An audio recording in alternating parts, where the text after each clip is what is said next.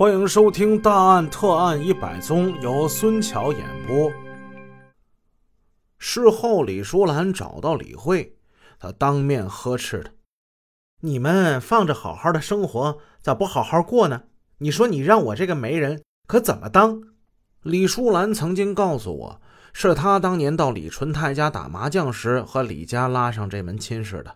李纯泰当时推脱了一句：“哎呀，我这女儿啊。”还小呢，可是，在那之后，李慧跟马朝辉便暗地里开始交往了。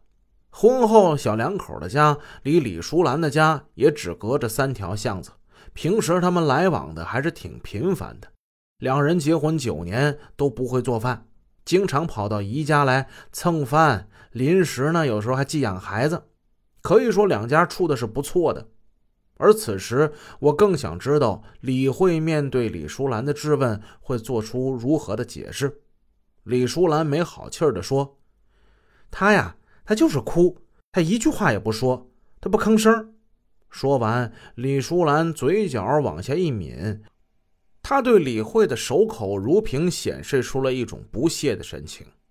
李慧和李文浩的婚外情，经过在这一轮长辈间的闹腾。加温持续发酵，李慧跟马朝辉本已经脆弱的婚姻就更加没有办法持续了。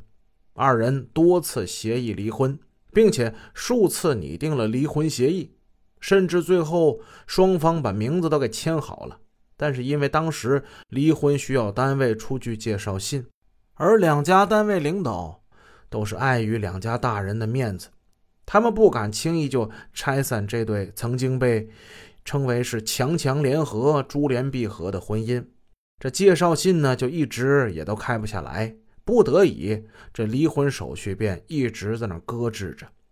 二零零三年十月一日，峰回路转，新的婚姻登记条例开始实行，办理离婚手续从此不再需要单位的介绍信了。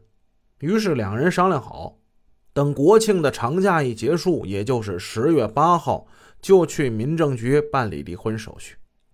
十月八号这个日子，回头看起来真是有些匪夷所思。马里二人结婚选的良辰吉日是一九九四年农历的九月十二号，而二零零三年十月八号这天呢是农历九月十三，时间上按农历这差着一天。如果他们真的在十月八号这天能够顺利离婚的话，那么他们的婚姻呢，正好是九年。但话说回来，二人毕竟在一起厮守了也快十年，离婚前的日子，二人显得痛苦又纠结。九月二十七日，马朝辉到太原去了，他找他同学去那儿散心。过了两天，他从太原连着发了几条短信给李慧。说天凉了，多加点衣服。你胃肠不好，要少吃点凉的。一个人不敢住，就让保姆回家陪着你。最后，据说马周辉还在短信里明确的发出了和解信号。这个短信是这么写的：看到别人恩恩爱爱，我的心很痛。过去的一切就算我的错，我们重新开始好吗？李慧看了很受感动，一个人在家里大哭一场。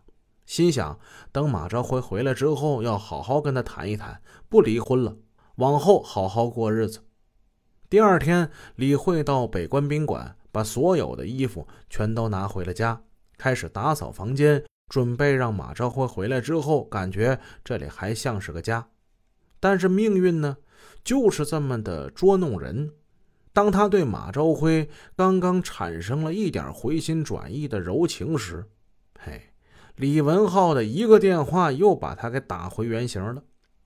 下午两点多，李文浩打电话给李慧，告诉他一件恶心的事我跟你说个事儿啊，那个马朝辉啊，给我老婆宋元红发条短信，内容是我想你的小身体了。当时李文浩和他妻子在父母家吃饭，吃完饭之后呢，宋元红睡了个午觉。李文浩听见妻子的手机有短信提示音，他就把手机给打开了。打开手机，他就看见如下内容了。李慧问：“那那宋元红是怎么解释的？”他在隔壁房间里睡觉。我看了这个内容之后，我给他删了，没让他看到。在电话里聊着聊着，二人觉得还是见面说吧。李文浩就来到李慧家和李慧见面，这是他第一次到紫藤巷二号李慧的家中。一见面，李慧不解地问：“马狗狗昨天晚上还说想跟我和好呢，他怎么给宋元红发短信呢？哎，你你怎么不让他看看？你把你怎么把这东西删了呢？我不想这事情闹大呀。”李文浩是搞新闻的，他在离婚这件事上总是想息事宁人，他很怕自己成了新闻。正说着话呢，李文浩手机响了。是马朝辉从太原打电话过来，话不多，打电话就是为了骂他。我告诉你啊，你小心点，我回去我收拾你。说完电话就撂了。李慧觉得很奇怪，哎，马狗狗发了这么无聊的短信给宋元红，他怎么还回头过来骂你呢？李文浩笑了笑，哎，你不知道，我在家里啊，刚才发了条短信，我骂他来着，我骂马朝辉来着。我就跟他说呀，我说你发的短信呢，真他妈恶心。二人越聊越生气，结果李慧忍不住抄起电话给马朝辉打了一通电话，他俩吵起来了。你勾引人家老婆，你还有理了你啊？说完，他把电话挂了。李文浩在旁边喃喃的劝：“哎，算了算了，反正呢，我跟宋元红也得离婚，我不想把这事儿闹大。那将来呢，他俩愿意结婚，他俩结婚是吧？然后咱俩结婚，是不是？”本集已播讲完毕，感谢您的收听，下集见。